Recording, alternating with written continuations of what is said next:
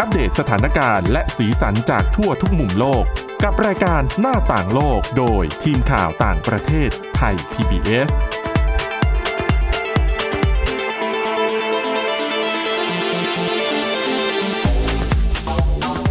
สวัสดีค่ะ คุณผู้ฟังต้อนรับเข้าสู่รายการหน้าต่างโลกค่ะ วันนี้พบกับดิฉันสวรักษ์จากวิวัฒนากุลนะคะ แล้วก็คุณจิรศักดิ์จันแก้ว แล้วก็คุณวรดาทองจำนงค่ะ สวัสดีค่ะ ครับ สวัสดีครับ วันนี้เราสามคนนะคะก็สรรหาเรื่องราวที่น่าสนใจแล้วก็เป็นเทรนด์นะคะ โดยเฉพาะเทรนด์เนี่ยดิฉันว่ามันมันน่าสนใจมากนะคะสำหรับคุณผู้ฟังเนี่ยจะได้รู้ว่าไอ้ยตอนเนี้ยมันมีประเด็นไหนบ้างที่เป็นประเด็นที่เทรนด์ทั่วโลกกำลังสนใจกำลังพูดถึงนะคะเราจะได้ไม่ไม่ตกข่าวตกยุคนั่นเอง ครับ วันนี้จะเป็นเรื่องของมันจะมีอยู่วลีหนึ่งนะคะที่จะเอ่อคนพูดกันมาก นั่นคือคำว่า โอเคบูมเมอร์ อืม ต้องถามคุณจิรศักดิ์ ครับ กับคุณวรดา เข้าใจไหมว่าโอเคบูมเมอร์ที่เขาเอามาพูดพูดกันเนี่ย มันมีความหมายว่ายังไง ยังไม่ทราบค่ะ ยังไม่ทราบเหมือนกัน อ่าแต่เมื่อกี้เล่าให้คุณจิรศักดิ์ฟังตอนแรก คุณจิรศักดิ์เข้าใจนึกว่าเป็นเป็นระเบิด อ่า อ่า เพราะมันบูมบูมๆใช่ไหม ครับ จริง ๆ แล้วนะคะคำว่าบูมเมอร์ในที่นี้ที่เขาพูดกันเนี่ย มันหมายถึงเจเนอเรชัน อ่า คือในโลกเราเนี่ยมันก็จะมีการแบ่งตามช่วงอายุ ค่ะ ช่วงอายุที่เก่าที่สุดตอนนี้คือเป็นช่วงอายุที่คนสูงอายุที่สุดในเวลานี้เนี่ยเขาเรียกว่าช่วงอายุ silent ค่ะ คือคนที่เกิดในช่วงปี 1925 ถึงปี 1945 อืม นะคะ ยุคต่อมา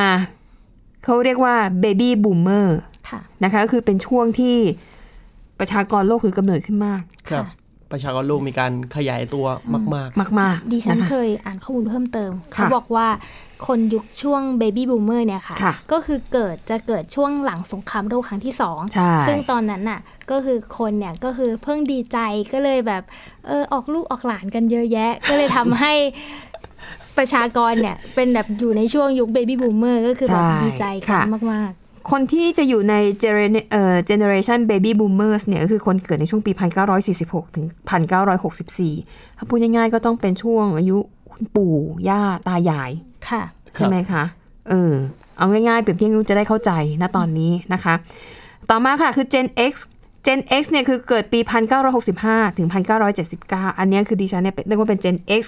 ส่วนพวกคุณเนี่ยก็น่าจะเป็น Gen Y ค่ะ ครับ ก็คือปี 1980 ถึงปี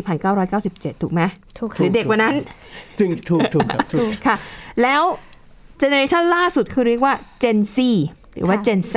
อืม ก็คือเกิดตั้งแต่ปี 1998 เป็นต้นมานะคะ ทีนี้ไอ้คำว่าประโยคที่ว่าโอเคบูมเมอร์สเนี่ย มันเป็นคำที่จริงคุณผู้ฟังอย่าไปใช้นะ ค่ะ คือมันเป็นคำที่ใช้ในลักษณะดูหมิ่น อืม นะคะ ดูหมิ่นคุณปู่คุณย่าคุณตาคุณยายทั้งหลายนั่นเอง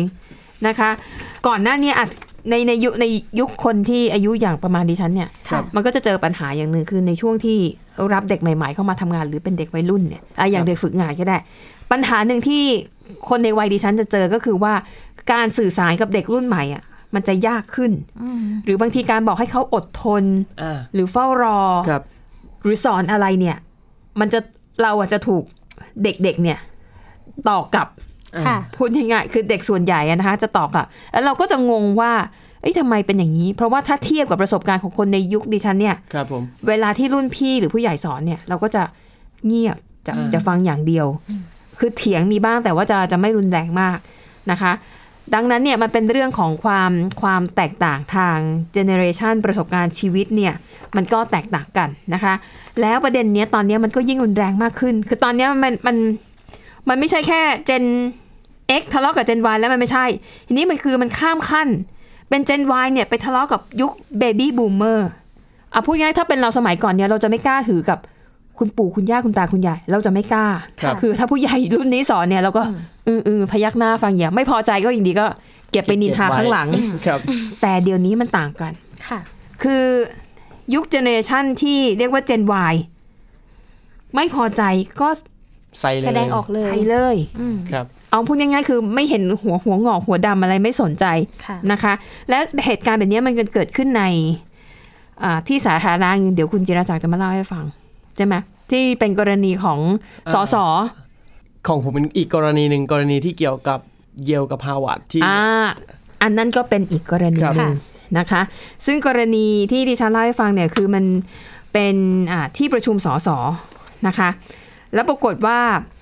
เป็นคนรุ่นใหม่เนี่ยแหละ เป็นสสรุ่นใหม่เธอก็เอามาพูดเรื่องเนี่ยรักษาสิ่งแวดล้อมเนี่ยเราเราต้องทำต้องทำบลาบลาแต่ว่าในขณะเดียวกันสสที่เป็นรุ่นคุณปู่เนี่ย ค่ะ ก็จะบอกว่าเอ้ยไม่ได้แล้วมันเกี่ยวกับเรื่องงบประมาณมันเรื่องความมั่นคงของชาติ เราต้องพิจารณาเรื่องความคุ้มค่าในการลงทุน อ่า แล้วสสผู้หญิงคนนี้เขาทำหน้าเบื่อเบื่อๆแล้วทำเสียงแบบ โอเคบูมเมอร์ส อืม มันคือการเหยียด ใช่ค่ะ ครับ พูดง่ายๆคือมันคือการไม่ไว้หน้า ค่ะ และไอ้คำเนี้ยมันเลยกลายเป็นมีม อ่าใช่ มีมก็คือคำที่เขานิยมเอามาพูดกันในสื่อสังคมออนไลน์ ใช่ อ่า ค่ะ เอา ห มา รือบา ล้ ง อ ที กัน ก็จะ แบบ ตัดเป็นภาพเป็น เป็น วิ ภาพ ดีโอ ใช่ใช่แล้วเขาบอกคำนี้เนี่ยมันมันได้รับคำมันมันถูกอยู่ดี มันก็บูมขึ้นมาเนี่ย อืม เพราะว่าไอแอปพลิเคชันที่ชื่อว่า TikTok ค่ะ มีคนเอาเนี่ยไปทำเป็นมีม า ก็คือทำแบบเป็นทำเป็นเด็กๆ แล้วทำหน้าตาแบบน่าเบื่ออะไรอย่างเงี้ย อ่า เขาบอกว่าหนึ่งในตัวอย่างที่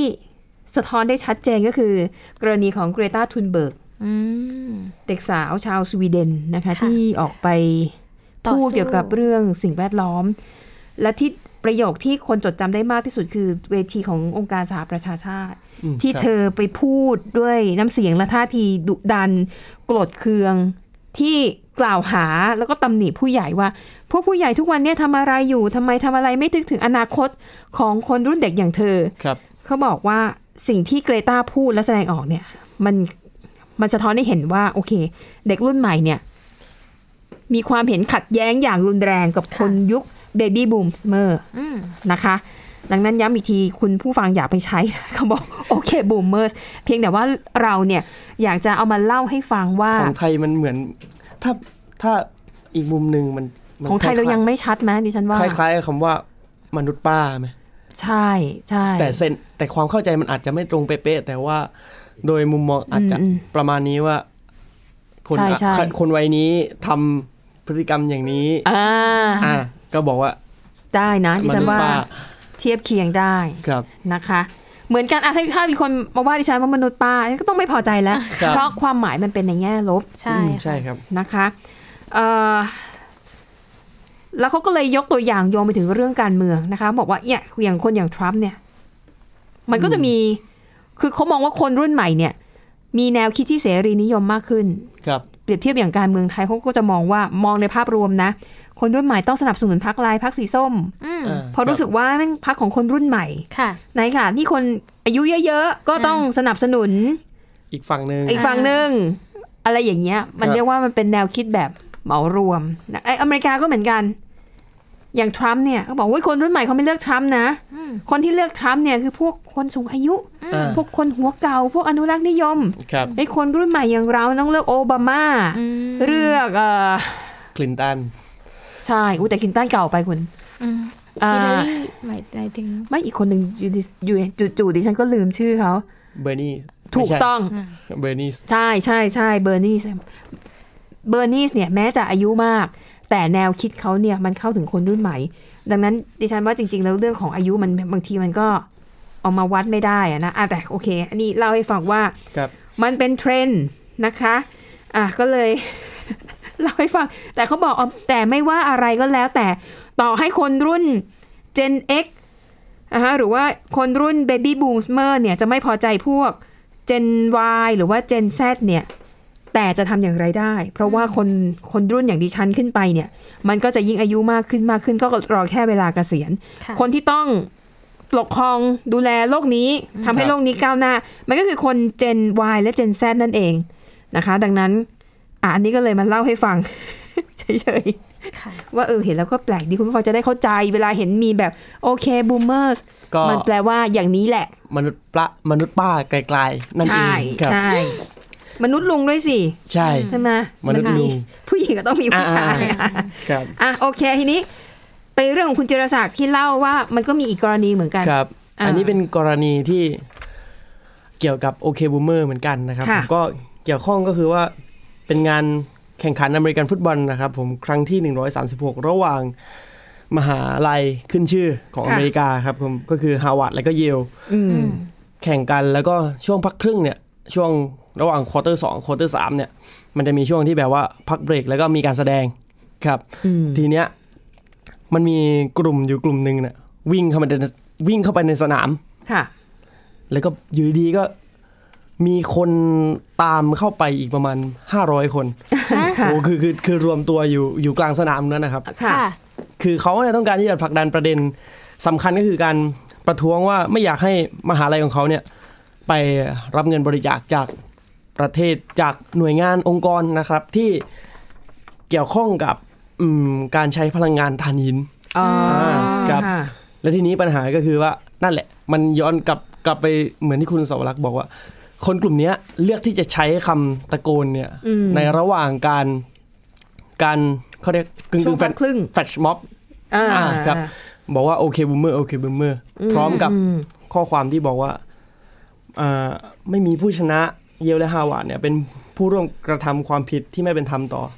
ภูมิอากาศนะครับผมอ่าประมาณนั้นแล้วก็บอกว่าเนี่ยเป็นเรื่องที่เร่งด่วนอ่ะหลายๆ ฝ่ายต้องเข้ามา ค่ะ เร่งแก้ไขนะครับผมแล้วก็สุดท้ายเนี่ยมีนักกีฬาอะไรเงี้ยก็ก็เข้ามาร่วมด้วย ค่ะ ก็เป็นอีกมุมหนึ่งที่น่าสนใจว่า ค่ะ คำเนี้ยมันมันขยายไปทั่ว หลายวงการ ใช่ ใช่ใช่นะคะอ่ะ ก็ ดังนั้นไอประเด็นเรื่องของโอเคบูมเมอร์ที่มันถูกไปโยงเข้ากับเรื่องของการปล่อยอ่ะก๊าซเรือนกระจกเนี่ย ครับ มันก็จะถูกโยงไปอีกเรื่องหนึ่งเพราะล่าสุดมีรายงานข่าวนะ ครั คะ บผม ว่าทิศทางการปล่อยก๊าซเอ่อเรือนกระจกของโลกเนี่ยน่าจะดีขึ้น อ่ามันไม่เชิงเกี่ยวกับก๊าซเรือนกระจกซะทีเดียวแต่ อืม เกี่ยวกับต้นเหตุหนึ่งนั่นก็คือเรื่องที่ผมจะเอามาเล่าหลังจากที่พักเบรกก็คือเกี่ยวกับเรื่องข่าวดีว่ามีการใช้พลังงานถ่านหินเพื่อผลิตไฟฟ้าน้อยลงนั่นเองนะครับ อ่าเป็นครั้งแรกในรอบกี่นะ 40 ปีครับประมาณ 40 ปีนะคะ ก็เดี๋ยวคุณจิรศักดิ์จะมาเล่าให้ฟังในช่วงหน้า พักกันสักครู่ค่ะ เดี๋ยวกลับมาพบกันใหม่ค่ะ หน้าต่างโลกโดยทีมข่าวต่างประเทศไทย PBS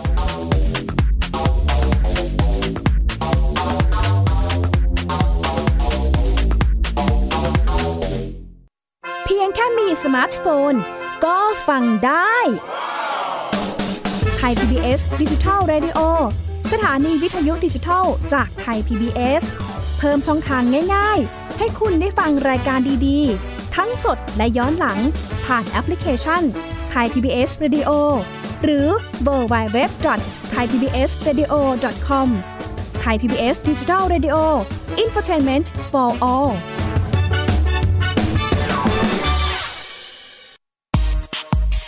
เพราะวิทยาศาสตร์อยู่รอบตัวเรา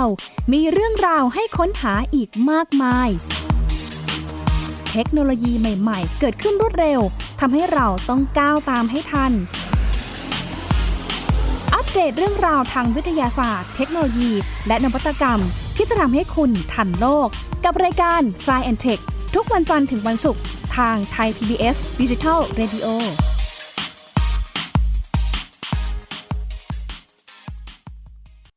มากกว่าด้วยเวลาข่าวที่มากขึ้น จะพัดพาเอาฝุ่นออกไปได้ครับ มากกว่าให้คุณทันในทุกสถานการณ์ ตามที่กฎหมายดังกล่าวกำหนดเอาไว้ มากกว่ากับเนื้อหาเที่ยงตรงรอบด้าน นำมาใช้ในคดีเมาแล้วขับ มากกว่าในทุกทางออกของสังคม ป้องกันไม่ให้ปัญหาเกิดขึ้น มากกว่ากับข่าวรอบวันในทุกมิติ เครนก่อสร้างเกิดอุบัติเหตุขึ้น มากกว่าด้วยการวิเคราะห์ที่ตรงจุด ความพยายามของภาครัฐที่จะแก้ปัญหา และมากกว่ากับทีมข่าวมืออาชีพ ข่าวไทย PBS ให้คุณได้มากกว่า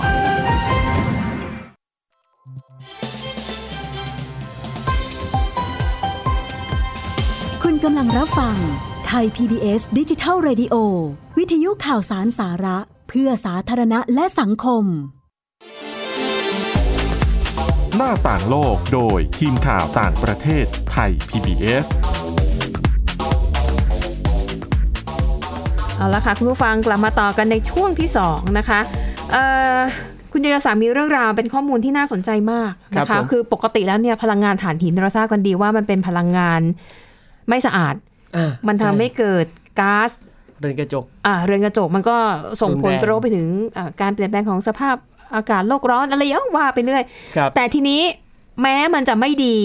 แต่หลายประเทศยังนิยมใช้ถ่านหินเพราะหนึ่งมันถูก อ่าใช่ มันประหยัดมันประหยัดต้นทุนได้ แต่ว่ากระแสโลกมันก็กำลังมานะว่าพลังงานสะอาดโลกจะต้องสะอาดขึ้น มันมีพลั อั ง นนี้ งา เป็น น ทางเลือกเกิด อัน ขึ้น นี้ เย เป็น อะ เหตุผลด้วยหรือเปล่าที่ทำให้ ใช่ใช่ครับ การใช้ถ่านหิน เป็น เพื่อผลิตไฟฟ้าน้อยลง เป็นเหตุผลโดยตรงเลยครับ ค่ะ แล้วก็เหตุผลโดยตรงเนี่ยมันมีอยู่สองข้อ ค่ะ ข้อแรกก็คือเรื่องพลังงานทางเลือก อืม แล้วก็อีกมุมหนึ่งก็คือว่าเศรษฐกิจในโซนเอเชียที่ ค่ะ มัน แย่ลง ใช่มันถดถอยลงนะครับผ ความต้องการใช้ไฟฟ้าก็เลยน้อยลง ใช่ครับ อืมเอาตกลเดี๋ยว งควรจะดีใจไหมเนี่ย เดี๋ยวเดี๋ยวไป เล่ารายละเอียดต่อแล้วกันครับ อ่ะโอเค แต่เบื้องต้นนะครับผมก็เป็นข้อมูลนี้นะครับผมเป็นข้อมูลวิจัยจากศูนย์วิจัยด้านพลังงาน แล้วก็อ่าอากาศสะอาดนะครับผมเป็นสถาบันคลังความคิดเป็นติง ค่ะ แตงของในสหราชอาณาจักรหรืออังกฤษนั่นเองนะครับผม ค่ะ มีการรายงานแล้วก็ระบุว่าโลกเนี่ยได้ใช้ไฟฟ้าใช้ถ่านหินสำหรับการผลิตกระแสไฟฟ้าเนี่ยในปีเนี้ยลดลงเป็นครั้งแรกเป็นลดลงมากที่สุดในรอบ 4 ทศวรรษ อืม ครับ ค่ะ ก็คือถามว่าตัวเลขที่ชัดเจนนะคือเท่าไหร่ ก็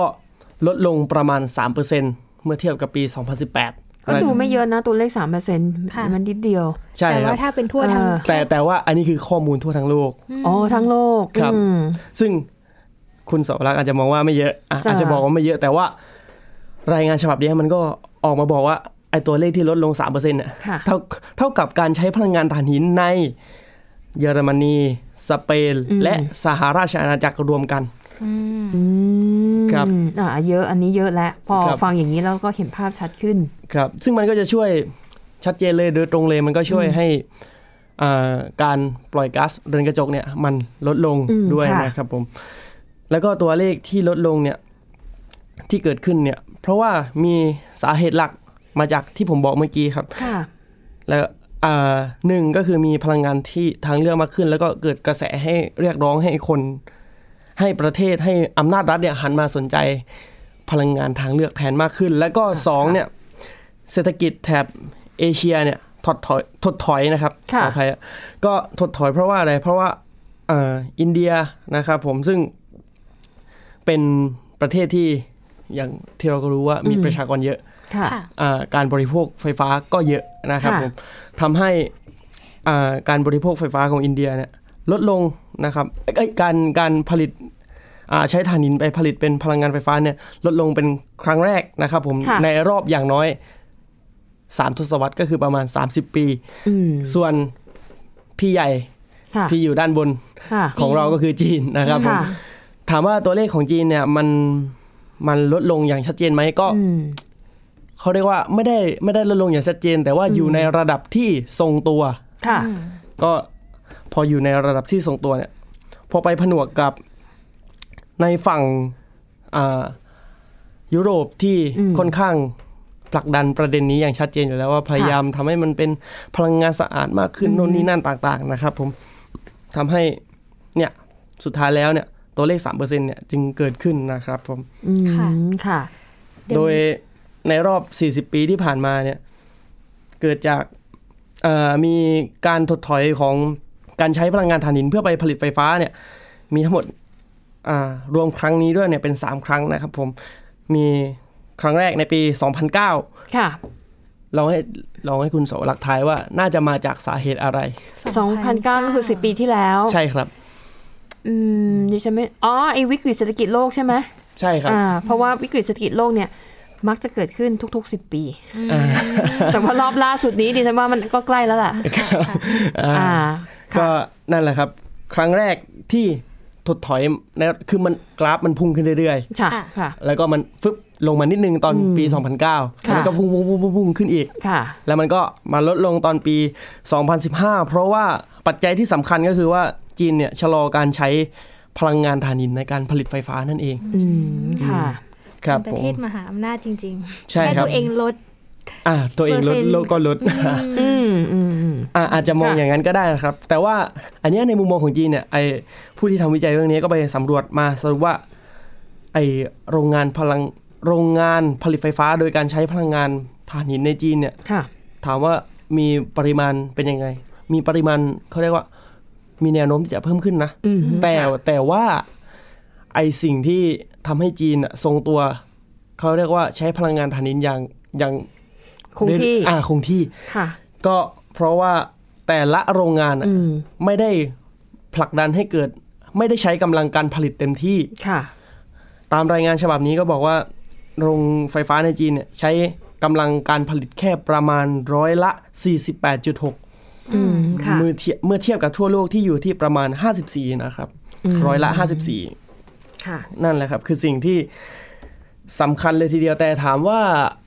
เห็นตัวเลขอย่างนี้เราจะอุ่นใจได้สักทีเดียวไหมก็ไม่ เพราะว่าอย่าลืมว่าไอ้ตัวเลขอย่างเงี้ยมันค่อยๆเพิ่มมาตลอดและตอนเนี้ยคือมัน มันแค่หล่นลงไปนิดเดียว อ่า มัน ใช่ อาจจะพุ่งสูงขึ้นไปอีกได้ ใช่ครับ อืม ซึ่งถามว่าจะให้ถึงความหวังในความตกลงปารีสที่บอกว่า ก็ยังน่าจะเป็นไปได้ยากอยู่ ใช่อย่างน่าจะเป็น ใช่หมค ไปได้ยากมากๆเลยครับ อ่าค่ะอ่ะ อันนั้นก็คือเรื่องราวนะคะก็แน่นอนก็เป็นเรียกว่าแล้วมันเป็นวัฏจักร ครับ นะคะ เรื่องของการผลิตไฟฟ้าก็มีส่วนเชื่อมโยงกับการเติบโตทางเศรษฐกิจด้วยนะคะ ครับผม อ่าเอาละค่ะไปต่อกันที่อีกเรื่องหนึ่งอันนี้เป็นเรื่องที่ค้างไว้ตั้งแต่เมื่อวาน ติด นะคะ ค้างกัน คุณ เอาไว้ ใช่ นะครับ เป็นเรื่องของคุณปู่คนหนึ่งในสหรัฐอเมริกานะคะซึ่งท่านกำลังจะเสียชีวิต แต่ว่าก็ตัดสินใจที่จะทำกิจกรรมบางอย่าง อ่าขอร้องให้ อืม ญาติ ค่ะ ช่วยทำกิจกรรมบางอย่าง ซึ่ง ค่ะ